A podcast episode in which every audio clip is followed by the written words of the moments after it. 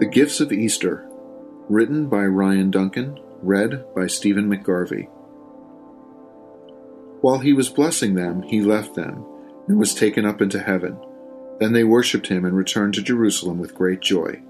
Luke chapter 24, verses 51 and 52. My grandfather has always been a generous man. Every Easter when I was young, he would go out to the local candy store and return with bags upon bags of candy for me and my cousins.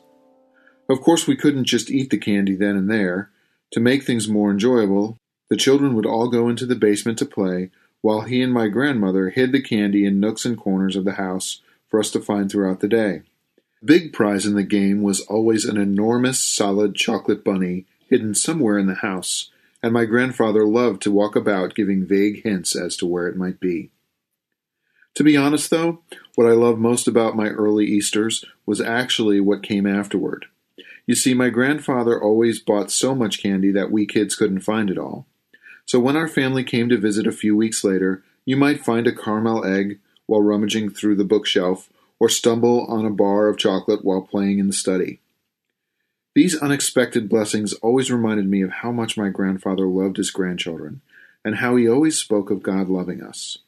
Looking back on it now, I can't help but see a resemblance between those unforeseen gifts and Christ's work through the resurrection. Take a look at this verse below.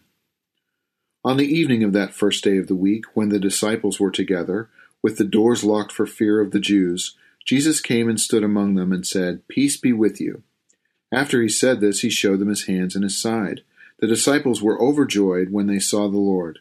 Again, Jesus said, Peace be with you. As the Father has sent me, I am sending you. And with that, he breathed on them and said, Receive the Holy Spirit. If you forgive anyone his sins, they are forgiven. If you do not forgive them, they are not forgiven. John chapter 20, verses 19 through 23. One of the most amazing, wonderful messages of the gospel is that it's not over. Just like my old Easter egg hunt, which didn't end with the capture of a giant bunny, Christ's work didn't end at the resurrection. Instead, he gave us the Holy Spirit, the unexpected gift that continues to remind us how much he loves us and the sacrifice he made so that we could be together again. So this year, celebrate Easter with a grateful heart and remember the love Christ has for you. Intersecting Faith and Life. Take a moment to meditate of Jesus' life, death, and resurrection. For further reading, John chapter 20.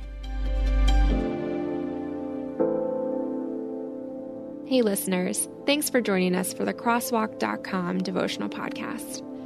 To get all of our episodes straight to your phone during the week, subscribe to this podcast on iTunes or wherever you listen to podcasts. To find more devotional content like this, head over to Crosswalk.com. Finding uplifting news in today's headlines is often like searching for a needle in a haystack. At the Story Behind podcast, we believe in the power of finding heartwarming tales and are happy to share empowering stories with you every week. Get inspired by the note a waitress received from a patron dining alone, and even hear about how one VIP passenger made a hardworking pilot get emotional before his flight. To start listening to the Story Behind podcast, visit lifeaudio.com